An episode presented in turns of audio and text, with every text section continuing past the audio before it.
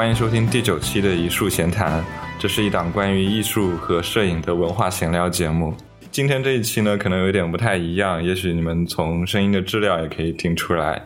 我们这一期准备继续聊我们之前聊了很多次的一个内容，就是书籍。我们在第三跟第四期的时候讲了一下摄影书的一些特点，以及分享了几本我们喜欢的摄影书。在第七期的末尾，我们也讲说我们会讲讲书籍的制作。其实我们三个人都不是特别特别的专业的书籍制作，但是都或多或少有点经验，因为各种奇怪的原因，为了省钱啊之类的，就自己都有做过手工书什么的。然后我们这一次呢，就请了一个神秘嘉宾，他呢就有做过五本手工书，我们就直接把他唤醒了，他就是 Siri。嗨，大家好。Hi Siri，嘿 Siri，听听起来这个名字就很专业哈，对吗？我的手机真的被我唤醒了。那其实我们大家都其实都有做过书诶，不如就各自说一下自己做过什么书好了。我先呢，我的都是手工书，因为便宜，而且自己真的很喜欢做手工。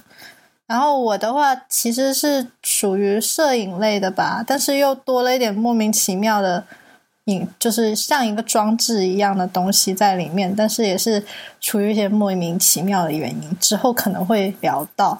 然后就主要还是摄影书，然后都是手作为主。我有一本书的相纸，什么是是自己在暗房洗在相纸上，然后再把它装订在一起的。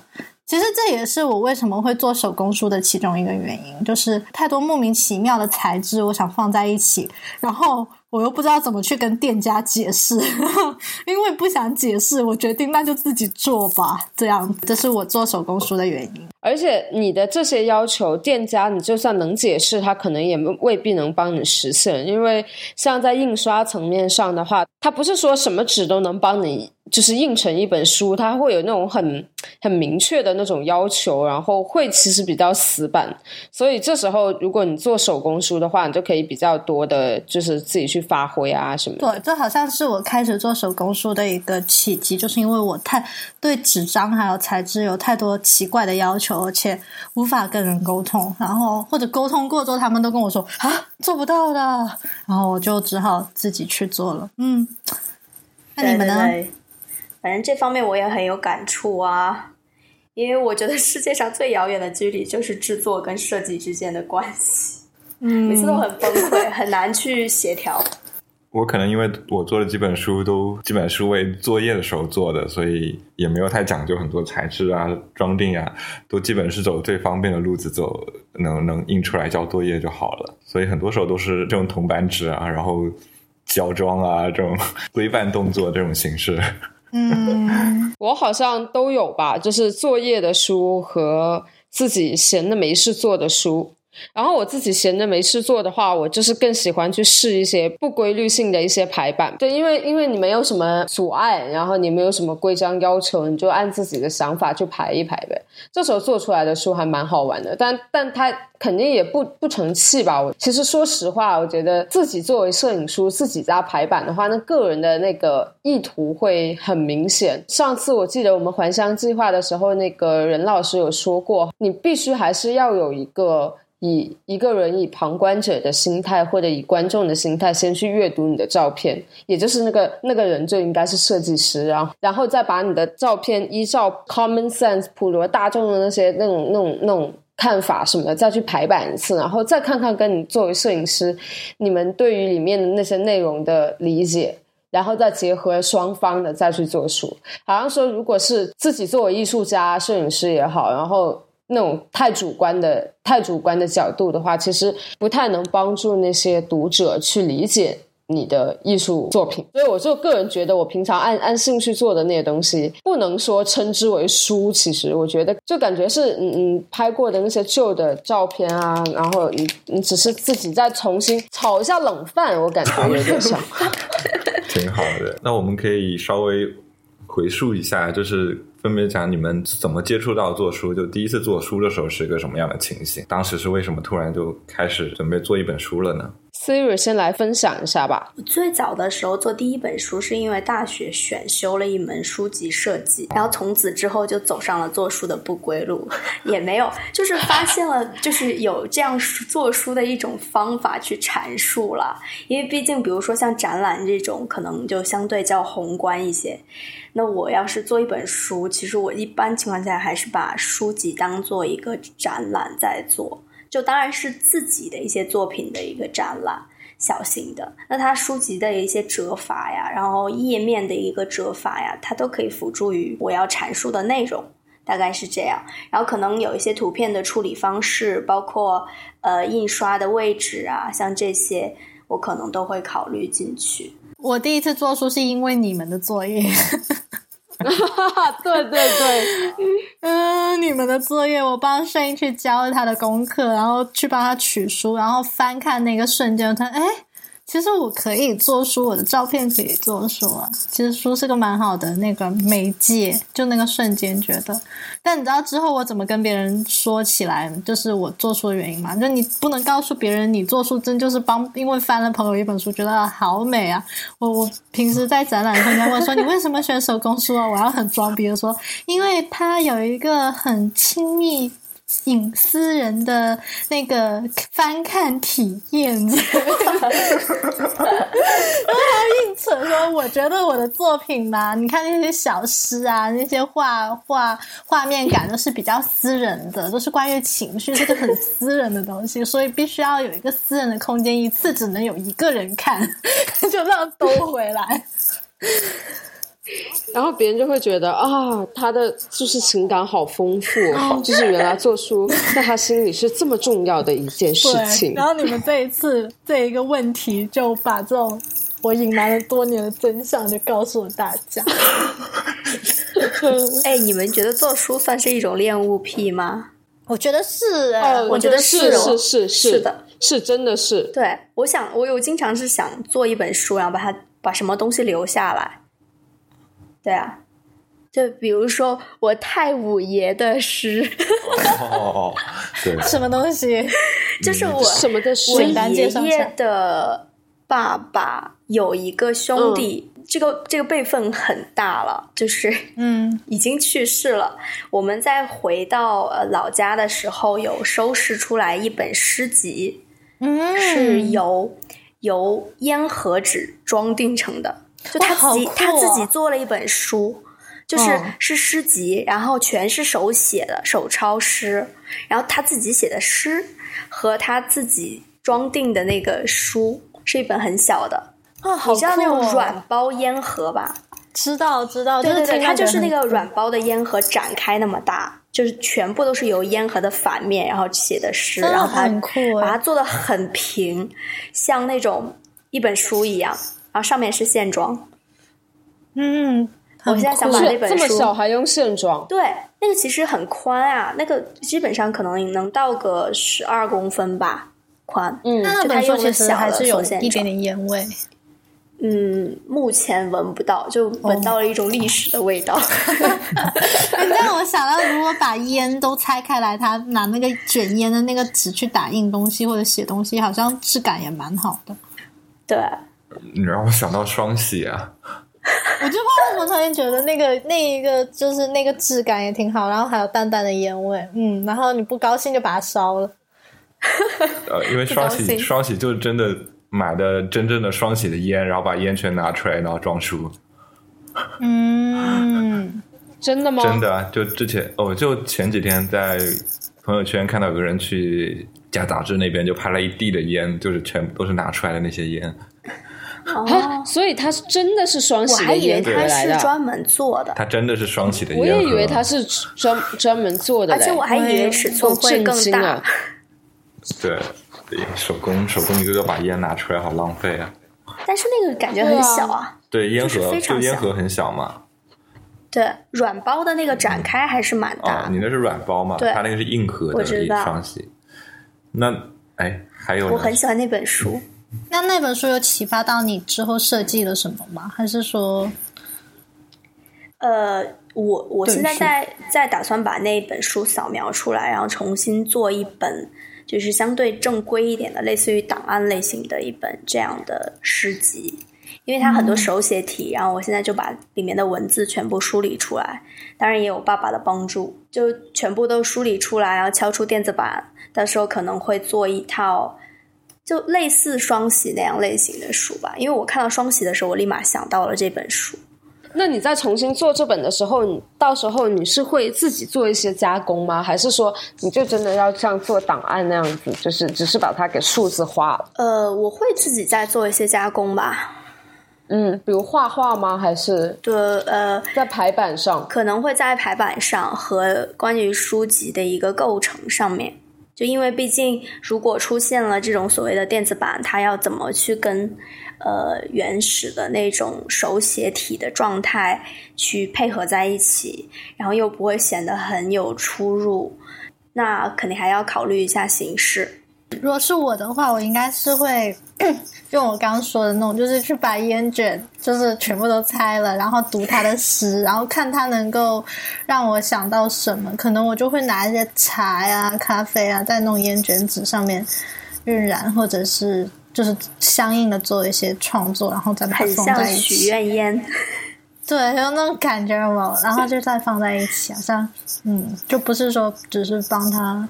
就是算变成我自己一个东西这样子。如果是我，我会这样做，但是因为我不会这样做。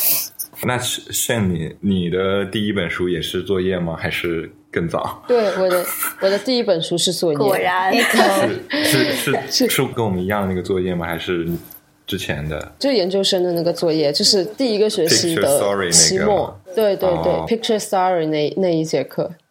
然后做的书，然后然后觉得真的好好新奇啊！没有啦，其实我的第一本书，我觉得应该是小学的时候，因为小学我们要做班里的出版物，我超认真的。然后我跟一个男生是一组，然后我们每一个每一个月都有月刊，然后我当时的排版是我们要设计，然后自己写作文，然后我们的那个封面是我自己手写的，我记得很清楚，就是我们当时的那个装订是那种。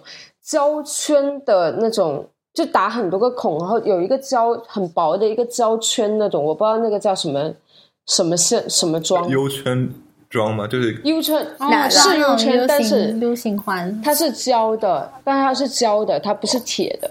骑马丁，而不是啊，胶的，不是骑马丁，嗯，胶的，它就是胶的 U 型环，然后是红色的。我知道，它不是 U 型吧？应该它是那种旋转的，过去装订相册的那种。螺旋环，嗯，对，螺螺螺旋环就只有打印店才有的。螺旋环是我小时候最讨厌的一种装订方式，就买笔记买笔记本的时候，对，所有的相册笔记本但是其实，嗯，就是跟笔记本那样的一圈一圈，嗯，应该就是那一种吧，是不是啊？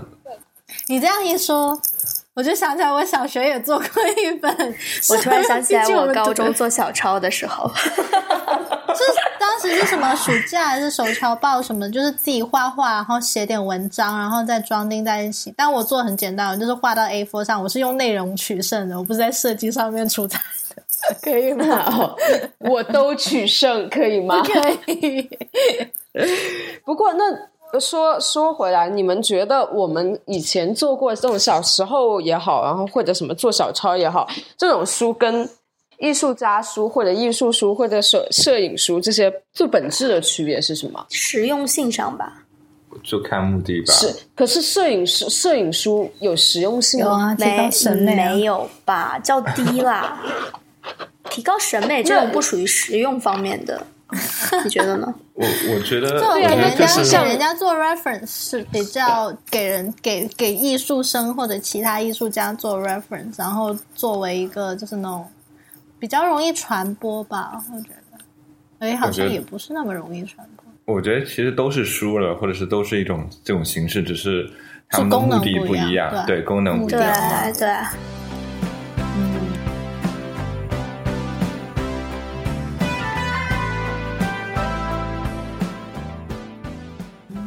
那你们喜欢做书的哪个环节？打印环节。我居然是打印环节，为什么？就是你看它打印出来那一下，你觉得特别爽。就是从一个幻想如果算起来，打印和装订环节都算吧。对啊，我喜欢装订环节。不，我觉得装订环节尤其现装的时候很痛苦。嗯，真的，特别是很厚的时候，因为我强迫，我很讨厌就是线装装不紧。我不强迫，但是我觉得手疼。对呀、就是又手疼，然后线装装不紧，又很崩溃，因为你想象的是一定要很完美，然后很紧。对，哦应该说最喜欢的是裁切环节吧，就最后装订完了，打印完了，最后裁裁边的时候那一刻很爽，真的是有快感。我我没有什么这些经验，因为我都是就是交给店里去对，我也做。我也是交给店里。对对，我们我们都是印刷书一趴的，你们两个是手工书一趴。因为手工书就是你可以一直就是你就可以感觉这个东西跟你的关联很大。对，但是确实做我我唯一做的一本手工书，做完之后就会有那种你根本就不确实想买，确实 对，只有做工手工书才会产生的那种情愫，嗯，所以就你会觉得那个东西真正是属于你的。是你做出来的一样东西。对啊，恋物癖嘛，对，真的有，你说到我真的有，就是恋物癖。觉得有。我就是觉得，所以就跟我们之前讲的一样，就是其实做手工书有种在像做装置，不是做一本出版物的感觉。嗯，嗯，也看情况吧。对我们对我们来说是已经算是不算一个出版，不像一个装置，我觉得，我觉得像拉宾你的那些书就完全就是装置。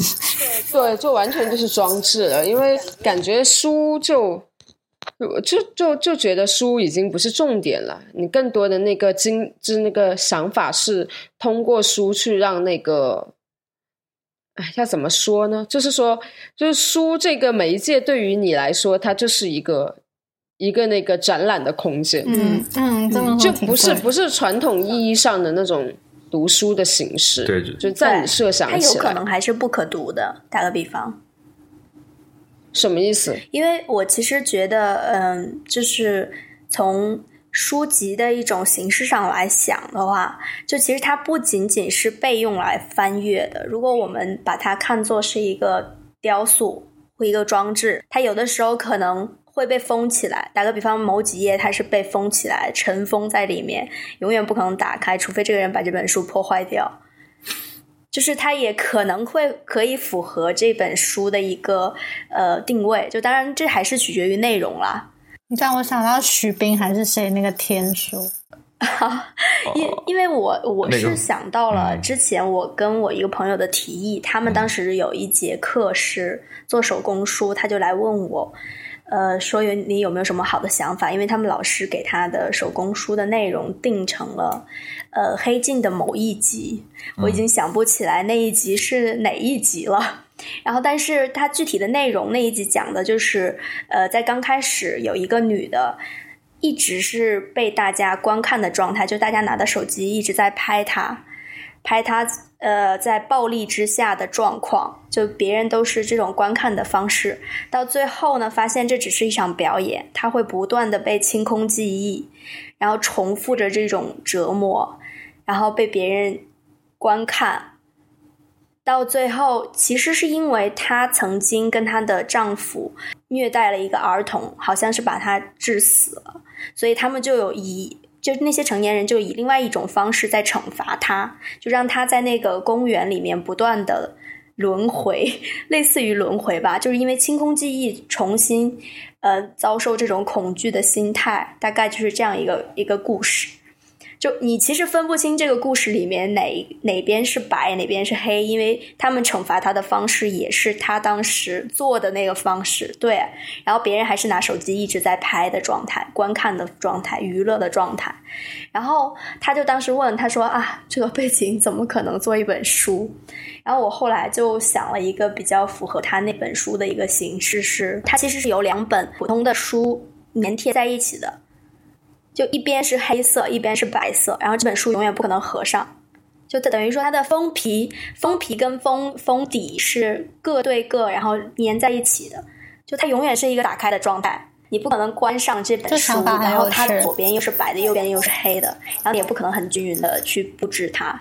呃，就每一页的左边是白的，右边是黑的，就是你观看的时候是那种状态。然后我就觉得这个形式是蛮蛮有创意的，但是我不知道它最后有没有实现出来。就可以。如果是以这种角度来讲的话，就是书的功能，就包括它的装帧功能，就我觉得就没有那么简单了。我觉得很有趣，无法合上的书，无法合上的书和无法打开的书，嗯，对，那就远超于书本身的功能了。对，我觉得在这方面都是蛮有趣的，可以让大家都多去做做实验。就聊到黑镜嘛，然后你是因为受他启发，你就是觉得黑跟白，就是就是你觉得。无法判断那些人跟那些受惩罚者和被罚者之间就是黑白的角色对调，所以你受启发做了这一个。对，而且它是一个永无止境的状态，所以就合不上。止境的状态。嗯嗯。听完之后，我是觉得从那个他们那个 reference 到你最后的做出来的那个东西的想法，觉得蛮出乎我意料，因为我一开始只抓到就是。关于清空记忆这个点，然后我可能如果我自己做的话，我应该是由那里开始散发散，就是清空记忆这个点。但是我当时的第一个感觉就是说，如果说你在惩罚一个人，你让他经历不好的事情，但是你把这个记忆给清空了，其实真正惩罚的还是那个人吗？还是说，其实是对于观看者的一种？就已经变成那一件事情的意义，已经在于观看者的体验。因为正在经历的那个人，他没有没有那个对于记忆的恐惧，也没有对于那些不好的事情的恐惧，他只是很麻木的在经受这一件事情而已。嗯，但是观看的人每天也会变呢。对我我的意思是说，就觉得感觉好像那一件事，如果我觉得其实。真正要惩罚一个人，最可怕的还是利用他对一个东西的恐惧。就是在他那个刀子还没下来的那个瞬间，他知道那样东西是会痛的。但清空了记忆，刀子下来了，他才知道痛。所以我会觉得，不是他清空记忆，是让他每一次都不断的经受恐惧，因为他不知道发生了什么。他只是当他醒来的时候，他就会发现，为什么有一个人在追杀他，然后他就一直在逃。然后逃到最后，发现哦，原来这只是大家的一场戏。然后那也是真的，就是各种恐惧。他看到身边他信赖的人全部都在他面前死掉，就直接被那个人枪杀或者锯掉。嗯，然后就很恐怖、很暴力、很血腥。然后他在当中不断的经受这种恐惧、害怕，然后求饶，就就呃相信别人，然后又被别人出卖，然后这种状态。所以他等于说是。呃，深陷十八层地狱，然后一直在轮回。好想看这一集哦，我回去找来看。你去找我，我我到时候找一下。第三季的内容是是第第三季的第二集还是什么？好像是。但我们我们已经跑了跑题了，但说回 说说回他。我在。呃，我在思考的是刚刚那个拉比提出来的，就是说他听到这个故事的第一反应是说，是关于记忆被被抹杀掉。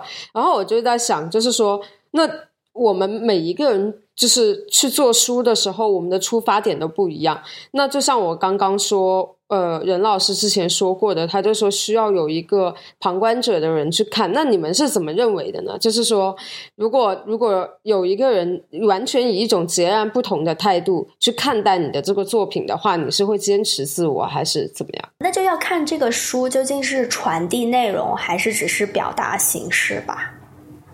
你们觉得呢？就因为如果是传递内容的话，让别人有一些歧义的话，这就有点像是可能别人对于艺术品的误读，就这种有点类似。但是如果是表达形式的话啊，也当然也是会存在误读了。就误读这个东西应该是不可避免的。就像你们一个想到的是说，是这种呃。非黑就是没有黑白之间的界限，然后就是不会停止，然后是一个永远在循环的。然后另一个想到的是记忆被被抽取。我觉得真的是跑题了。我们现在在讨论的是黑镜的那一集，我们大家能汲取出来什么？这其实回到就如果我们回到 Siri 之前讲的那两，首先是他说把书把一些粘在一起需要破坏书才能才能进行那个形式，就想到我们之前不是。聊过了，有一本书就是是个明信片合集，它到最后一页有一个部分被红线缝起来了，你们还记得吗？嗯，记得。然后其实也有很多像日本的，但它是像侦探小说或者日本他们的书籍。就有有很多时候会把某一个章节，或者是某一回，或者某几页都缝，就是他们就不裁切，就缝在一起。所以你没有拆开读这个故事，他们这个侦探故事的时候是一个故事，那可能就把那个纸页裁出来以后，发现又是另外一个故事。就日本会有一些这种合合起来的这种方式，感觉有点类似于那种隐藏。对对，他们就有些人会隐藏起来。我记得知乎上曾经有个帖，就是聊这种日本很神奇、神奇的装订或者是纸张处理方法，聊了很有很多。然后另外那个是两本书合在一起呢，我又想起陈哲的《可承受的和蜜蜂》那本书的最初想法，他就说他也是想把两他这两个系列的两本书，然后就粘在一起，然后你要通过撕的方式、破坏的方式才能去看。去拿来阅读这个他的书，把它们撕开来，因为是他们整这本书的主题也是讲那个自伤的，就是就是自自虐或自伤这样一种自残的这样一种倾向。我刚才提到的，就是说要跟主题切合，是有很多种可能。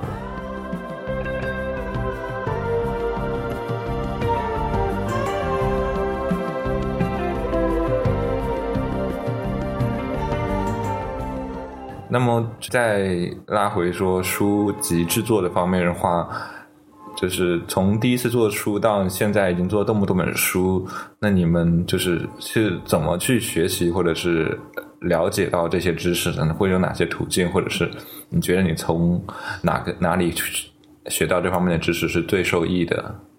全靠想象力，没 有没有，就网络吧。对，网络还有去实体店看书、翻看书和博物馆翻看的经历很重要。就你一直在翻看的时候，这就有点像学做菜一样，就是你出去吃，然后你去记忆它，你去想为什么它会这样配，然后你回来的时候就模仿加实验。有点像拼拼图，你好多东西都出去收集回来了，然后你再自己回来慢慢拼，然后你就慢慢慢慢就是，当需要某些特定知识的时候就 Google 啊。就 search 那种特定的东西，他我觉得这种方式比比那种真的说是买一本什么啊几种装订方式的那种方式，就是回来翻那种感觉更有益。我个人是这样觉得，就是那种什么教会你做一本手工书啊，或者去什么什么跟大师学做书那种东西，我觉得没有用，还不如你自己多出去翻，然后去想象，然后去模仿，然后去实验。但是有一些比如做书的基础方面的知识呢？就包括就真的是说装订很多，就比如一个刚一个新手，真的像我这样，真的就是很多装订方式，怎么去入手，怎么去查到什么区别，包括纸张的种类以及怎么处理一些特殊形式，如折页、拉页、蝴蝶装啊什么这种呃 Japanese binding 啊这种这种东西，去作为一个新手，他要去怎么去更好的方式去了解呢？还是说？我觉得也也是去翻，也是去翻，对。对你，你还是要查，对啊，对。但是你翻完之后，首先要有这个意识，就是我要查的是什么，就是你要还是要了解到，比如说我要想要蝴蝶装，然后蝴蝶装怎么装的时候再查，否则你连蝴蝶装都不知道的话，肯定也没有没有这种想象。国内的经验我就不是太清楚，但是英国的话，其实它有很多不同的 bindery，就是。古老手做的或者现代电子，就是怎么说商业的。然后你进去，它有很多 sample，就是不同纸张、不同 binding，然后 engraving，然后 cover、hard cover 什么，就各种，就其实像一个百科全书一样，你就进去翻，然后你就都是有一个个一摞摞的 archive 那样，然后你就去翻去看。然后它基本上你不懂，你问他们；你感兴趣的，你是你就翻看看哦，我感兴趣这一种，你去问他们都会告诉你。国内确实是比较少这种店，但是我觉得，如果按我就是说，大部分应应该还是跟我跟 Val 一样，是以倾向于做印刷书为主的。那我觉得，如果是像我们这样的话，你想要开始做一本书，其实最简单、最简单就是拿 Pages 也能做。就是或者 words，只要你想做书，更多的我觉得就是我一直在在讲，就是说，如果是做印刷为主，那其实你可以选择的材质就已经相对有限了。那你在这相对有限的材质上，你自己现在网络那么发达，然后你要搜一搜什么的，然后软件上的话，那肯定是要慢慢学习的一个过程。但是就算你没有软件，其实真的拿 Word，然后拿 Pages 都可以做出来。重点是你想要印什么。所以我觉得你要开始做一本书的时候，还是要比较清楚的知道自己到底想表达什么。就是就是印刷书上是这样啊，我觉得更多的就是内容，因为还是以内容为主，对吧？对对，因为你印刷其实没有太多花样可以玩。就是你，你只能想想你的故事要怎么讲。所以手工书很很迷人，就是因为你可以玩很多花样，然后你你可以。你可以通过更多的一些外在的贴附在那个书上面的东西，去协助你表达你的想法。就好像刚刚报分享的那些日本的那些歌来歌去，然后像陈哲那个要你自己去破坏。那其实就还是跟 Siri 刚刚讲的一样，就是它其实已经是一个装置了嘛。那其实如果回归书本身的话，我觉得就只要想想到底想在书里面表达什么，就就。这一切都会豁然开朗，就哪怕你是简单的，只是说这一张放一张照，这一面放一张照片，下一面放另一张照片，你能把所有照片规规矩矩按你的想法排出来，那它就是一本书。其实对，就其实就像我之前给学生上课的时候，就是说，就其实你用 PPT 也可以排个书，然后基本上就是像之前还乡的时候也是说，也是我们实验就是。不去找，就不用再先先期最开始的时候就不挑剔到底是怎样的环境，随便在附近的，就是在你最方便的快印店去把这个书印出来，你就先印一本快印店版本，然后再去慢慢的修改，去找你再想合适的方向，再慢慢找。但我一直觉得，就是你们那一种设计排版的方式，跟做手工书的时候的那种。方式用的其实是不同的逻辑，所以其实看哪一种更适合哪一种人。对对，就其实也也，我是觉得我不够严谨，所以我没办法像你们那样一气呵成，就是设计完一个东西，然后就交给别人那样。所以我会觉得做手工书这种比较适合我的那个逻辑还有工作方式。嗯，那你的逻辑是什么？我的逻辑啊，就是涣散。就是什么？就是很涣、很发散的逻辑。就是说，你在设计书的过程中，你会一直在变，是吗？就是说，跟你原初的设想不一样。对。那 Siri 你呢？我还是觉得是从目的和内容来出发的，就包括它的外观，它很多东西也是要辅助于它的内容的。就你要表达的是什么？和和你这本书究竟是要做什么用？如果说是，比如说摄影书，其实我觉得很多摄影书的呃目的在于就是梳理这个摄影的一个脉络，因为他在观看的时候从头到尾它是有一个顺序。但是如果是做艺术书，它很多时候呢是说这个书籍也是要帮你去阐述你的内容的，就它的展示不单单只是展示摄影作品。然后他可能还要展示一些其他方面的东西，那么它在装帧的过程当中，它的装帧形式当然也是辅助的了。这是我的一个思考逻辑，就可能还是想要从内容出发吧，就不会说先想到一样，还是从内容。对，我觉得是，其实这这是工作方式不一样吧。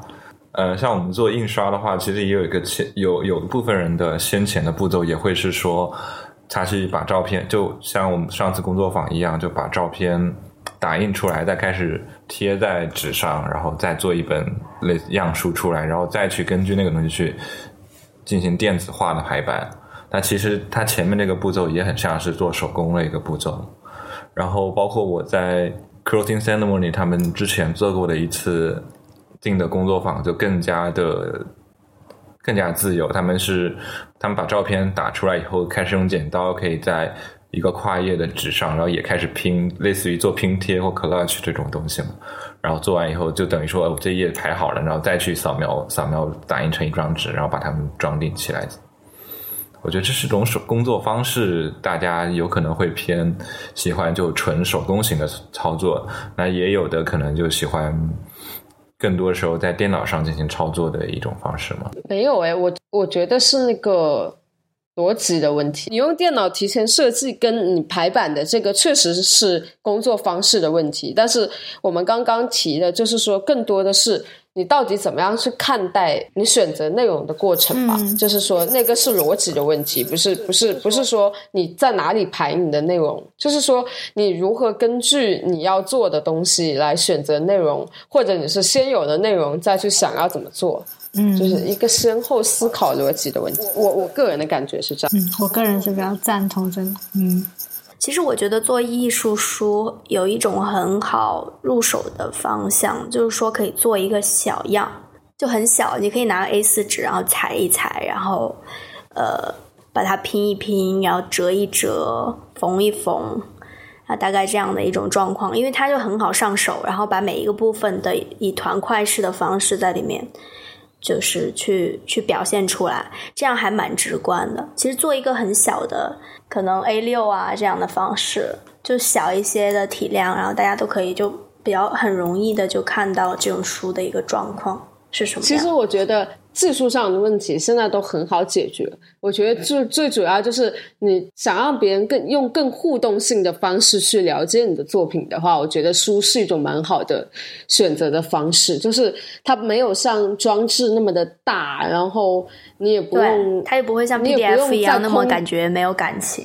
对对，你也不用进行空间的想象，它就是这么小小的一个一个书，然后但是你可以用你自己的方式带别人去去了解，我觉得这个还蛮蛮吸引人的。就是对，就这样，如果如果对对这种东西感兴趣的话，我觉得不妨去试试看做书，而且也可以满足你的恋物。嗯，所以所以其实就是我们刚刚聊的逻辑问题，其实也跟。综合成一个问题，就是你们觉得做一本书中最难的一个过程是什么？你决定你为要你要做这一本书啊？为什么呢？是啊，就是我也是觉得是决定，就是下决定这个步骤，就是其实还是思考的地方会难，就是一旦想通了，就不会觉得就是书是一个比较困难的事情。就一定要想通 很多地方。你们说想通，比如说叫就是内容上思考好了，就是说我一定要是拿书呈现的，因为很多时候我的想法是你有些东西是不一定要用书来呈现。就你可能想到啊，我要表达这样的内容，那他拿书来呈现的优势在哪里？如果他真的是有优势的话，那就做喽，然后就没有觉得特别难。还有一个就是 Shane 经常提到，就是你怎样跳出你不是你这个照片本人的那个想法去看你的照片和你的作品，就是你你用你自己的逻辑和思维去排完版之后，你怎样用另外一个逻辑和思维来审视它，这一点也是经常要反复做，然后有时候你自己没办法分清楚那个，有时候自己都会怀疑自己，对自己会不停在怀疑这件事，但一旦不停的反复的怀疑完之后。做完一个决定倒是还蛮容易的，就基本上我觉得难的就是决定要做这本书，决定要用书的形式来展示这样东西和做的时候做决定的事。我不是，我觉得最难最难是删掉啊，删掉也是有点，就是你很多内容啊，你要怎么样把。是吗？哦，对，就是不一样的决定啊，就是一个是对不一样的决定。也许是就是在你的想法落地的时候，我觉得是最难的。嗯，就你们刚才说，除非是想法落地，就我们刚才讲的是开头的落地，我说的是已经在中后期的，就是你到了印刷那个环节，就是你要跟制作方去协调的时候是很痛苦的。就比如说，你可能有些纸，他们就不允许你过机器。或者有的时候，有你就不得不要去改掉自己之前的一种设想，或者是为自己本身书的一个辅助的一一种设计，就是这个时候是最痛苦的，因为你是要不断的协调，有的时候要妥协，因为它的制作毕竟其实国内很多制作是跟不上的。这个我之前因为也跟一个做艺术纸、一个特种纸的公司有过沟通，他们也是觉得。其实，在制作方上面，就是 国内很多制作方都不达标，是很多，我我就之前印那个还乡计划，跑好多店，他们有一些店甚至连特种纸只有一款，他就说你要就要，不要就没要的。对，我就只有这一款。我记得我当时做的时候，就是做书遇到最大的困境，就是我一本书经常从头从开始到结束会经历不同的制作商，就有可能他印刷是一家，装订是另一家，裁切又是另一家。然后经常就是会出现这样的问题，因为他们就是在理解上还是有一些不同，就他可能会觉得啊，其实也没有多大差异呀，你选的这个纸好像也没有比我的那个好多少。我经常提出来，比如说，那我可能一个最基础的要求就是我我就想要哑光，因为我觉得哑光质感呈现很好，就有一些纸质，那他们就会认为看起来很 low 的那种广告纸的质感也是哑光。就是他们想的，我没有过光膜，它就是哑光，所以其实也是一个理解上的出入。就当我们追求一些细节的时候，或者是追求一些效果的时候，就往往在制作方面会遇到很坎坷的时候。这个确实是深有感受。上次陪你们去拿书的时候，就就感受到他们裁切的和装订问题，就是左右页对不上。我们跟他提出来，他说：“哎，就差那么一点点吧。”不是的呀，就是差了很多点。在我们眼里，那个真的是差了很多点，这已经无法容忍了。那起码差了有。两快两厘米的样子，感觉一厘米有吗？有这么夸张吗？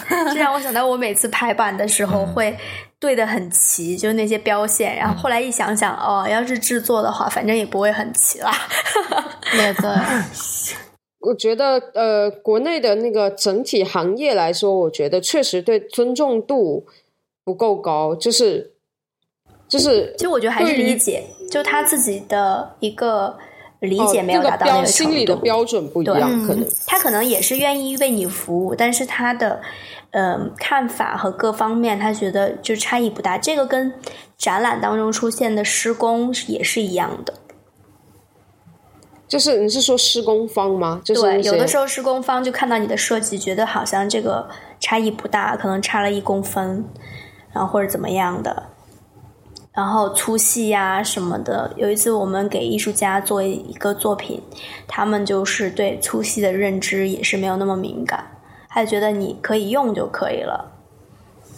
不行，除非说它出来的效果还是另外一种感觉，那种感觉我能接受，我可以接受。但如果让我忽略他们的差别去接受，我接受不了。是的，我也不行。所以我觉得其实。这个就是还是跟国内这一个这这一方面的服务业不太发达有关，就是没有系统。可能国外行业标准比较低，这里对，就可能国内这些都是比较还是他们的标准都是为，比如印刷的话，可能就是为一些企业宣传啊、广告啊这种小企业这种服务，他们的标准没有到艺术家这种。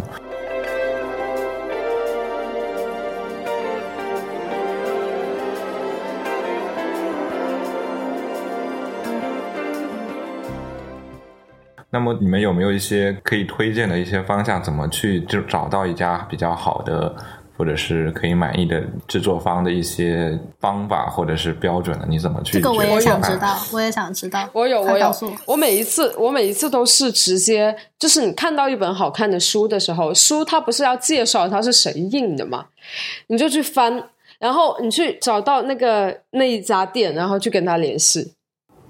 嗯，对，其实我觉得行业内也算慢慢的变好了，就有这个需求了，而且也很多企业愿意，就是写很多印刷厂啊、公司啊，他们愿意去接这种比较小批量的书籍的制作。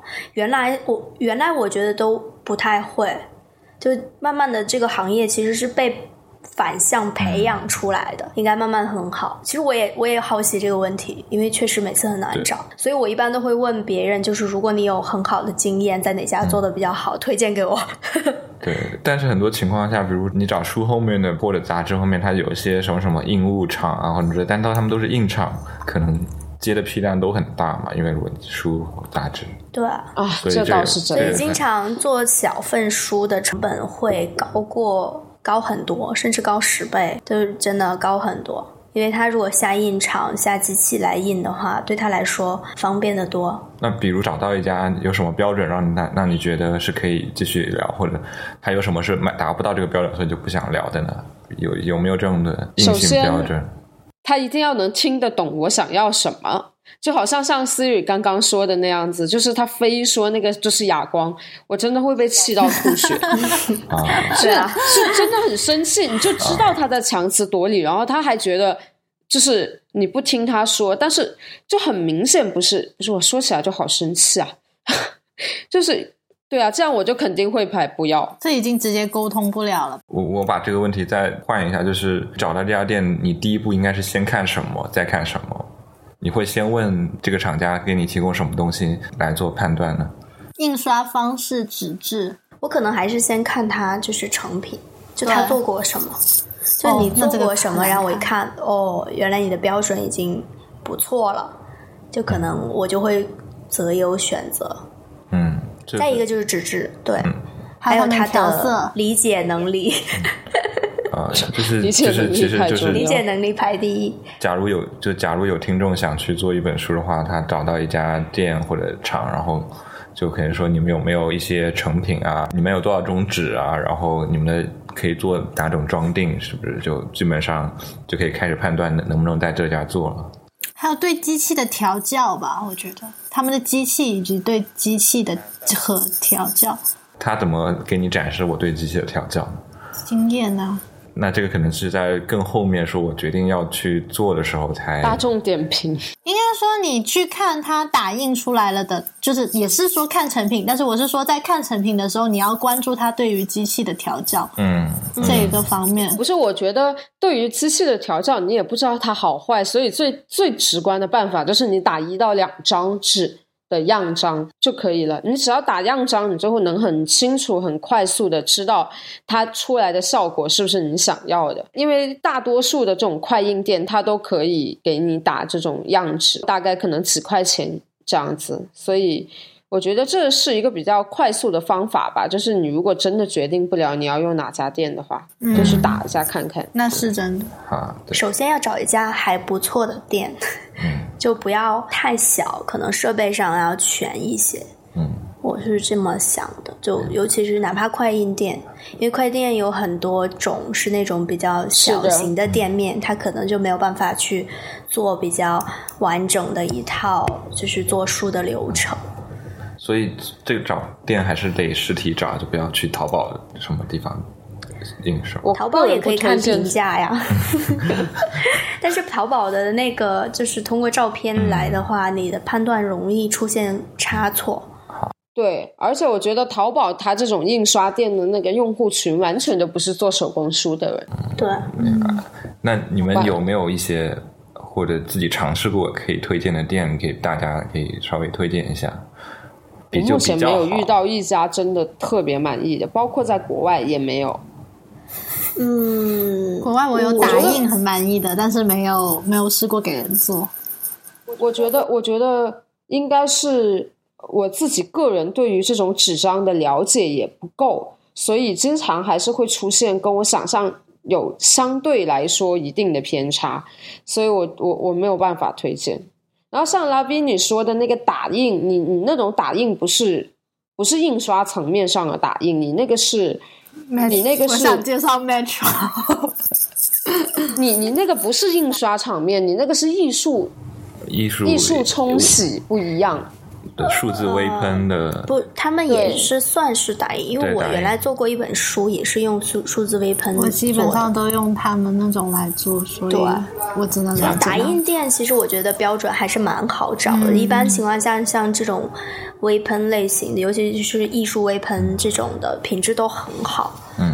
但就是成本会贵一点。对装订方面，我确实也没有什么太好的建议，因为我大部分我觉得批量特别小，一般都是自己装，除非遇到就是我已经确定的，比如说线装就很普通的线装锁线装，那我可能会在处理不好的情况下去找外面的人去帮我装。嗯。那刚刚老毕提到的是一家在英国的微喷打印的一家店，叫 Metro Image。其实他也给我们打印了我们毕业展的所有的作品。我这边其实有一些方向和范围可以去找，比如我们之前在北京的时候，任老师推荐的千百画。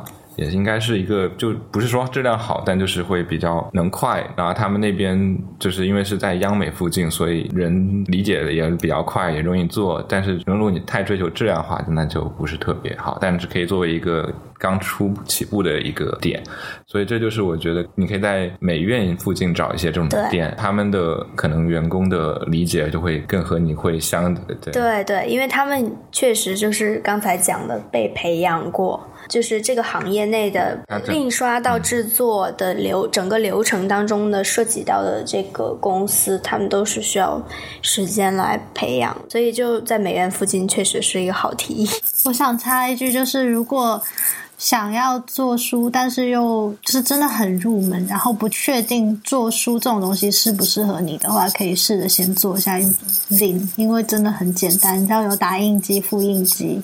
有一定程度的照片，就甚至不是你的，你都可以拿来，就是复复印一下，做做印，你就可以大概知道这件事情你感不感兴趣，能不能从中获得快感？对对对，就是这样。因为我大概也好像是某一次接触做印的时候，发现哎是可以获得快感，而且很很感兴趣，那样就开始了一个。哎，我在想做书这种东西跟书籍设计。也有关嘛，就数据设计可能还是更偏于可以实现的，就是功能性的一个诠释吧。设计设计的话，可能会更偏功能性。对啊，那要不一般都是通俗的那种方式，然后长方形，然后可以翻阅。而且我们这一期好像没怎么聊到关于书籍设计方面的事情，感觉不够时间聊，而且那个太太泛了。对我们，我们可以。下次再找个时间聊聊。书籍设计可能得带带带样，就是大家喜欢的东西。对，可以多多准备。然后我们可以围绕书籍制作推荐一个东西。就刚刚 Lavita 是推荐了可以去做 Zine。我觉得有一个办法吧，我想到任老师去年返乡计划的主题不是说让大家从自己的家庭相册。里面找那个自己喜欢的照片，然后把它做成一个小的小小的 Z 嘛，我觉得这还是蛮好的一个出发点。哇可以看看你把我要推荐的讲了，哈哈哈。然后找找自己已经已经成型了的照片，而且是多年以前的，看看自己有没有什么 idea，或者看看自己有没有一些新的灵光一现的感觉，去去尝试一下，就能大概能了解自己对于这种重新创作有没有兴趣了。对我我也觉得整理。老照片是很好的一个开端。反正我这边的话，想推荐一部纪录片吧，《How to Make a Book with styler》。styler 就是德国的一家专门出艺术书籍的一个著名出版社。然后那个纪录片就拍摄了他跟很多个摄影师、艺术家合作做书的一个工作场景。里面就包括像 Martin p a 呀、Robert Adams 啊，然后还有 Rol Frank 这种。很大牌的艺术家在里面，就是很蛮值得看的。那感谢收听这一期的艺术闲谈。如果您喜欢我们的聊天的话，可以考虑订阅我们的节目。我们推荐使用通用型播客客户端，比如苹果的播客客户端、Overcast、Castro 等。安卓用户也可以使用 Pocket Cast，因为这样就不会错过我们精心准备的 Show Notes 跟章节跳转。当然，在喜马拉雅上也可以搜索我们。同时，也欢迎给我们发邮件反馈，我们的邮箱是 UP，PRODUCTION，AT gmail dot com。我们下一期再见，拜拜，拜拜。